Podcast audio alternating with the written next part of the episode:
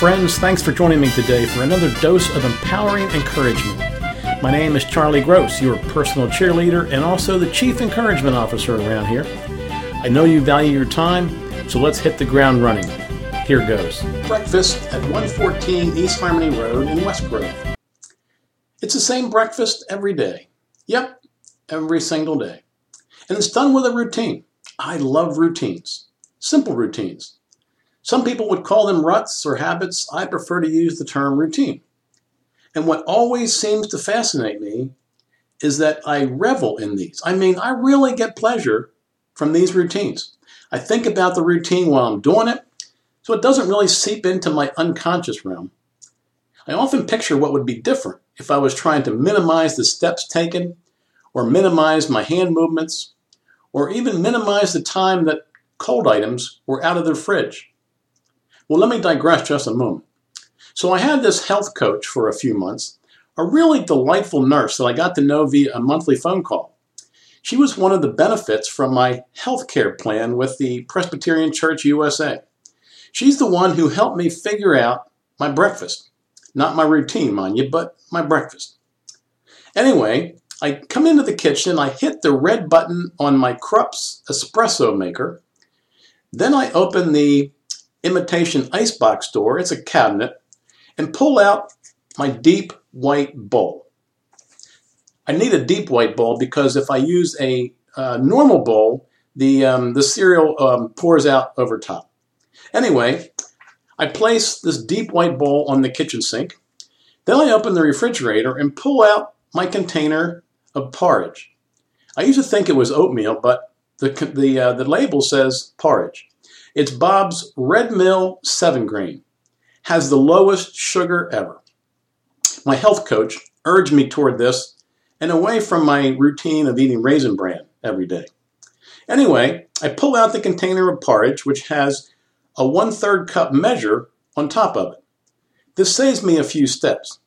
I used to get the container out and put it on the sink, then go over to the large white cupboard and retrieve the measuring cup. I now have these two things together.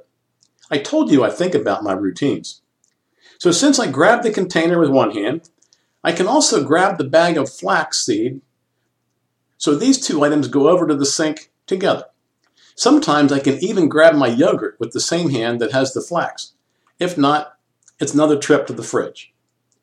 So I open the porridge container and use the one-third cup scoop to put a level scoop in my bowl. Then I have three more level scoops of water and put it in the microwave for three minutes. Now the espresso takes about four minutes, so I have a little bit of slack time.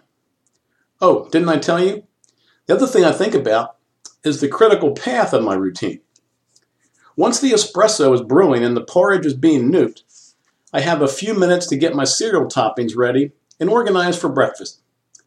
I put the yogurt on the table, then I go over to the large white cupboard and get the raw pumpkin seeds and the bran buds. They're in plastic containers sitting next to each other. Well, I place them on the counter and have a few more seconds to open the containers. Well, at this point, the espresso is really smelling good. It's one of those rare moments of pure heaven in my day. It's at this precise moment that I think about applying for a job at Starbucks, being a barista, but then the gurgling stops, the scent subsides, and the microwave is yelling at me to remove my food. Well, my next action is to grab the, the dish rag, wet it to make it pliable, and use it to grab my bowl from the microwave. I learned this lesson pretty quickly when I reached in with my bare hands just once. There are a few things which make a lasting impression on me. Well, once the bowl is in place, I dump some bran buds on it then add two teaspoons of pumpkin seeds and two teaspoons of flax on it. Then I return the flax to the fridge and grab the 1% milk.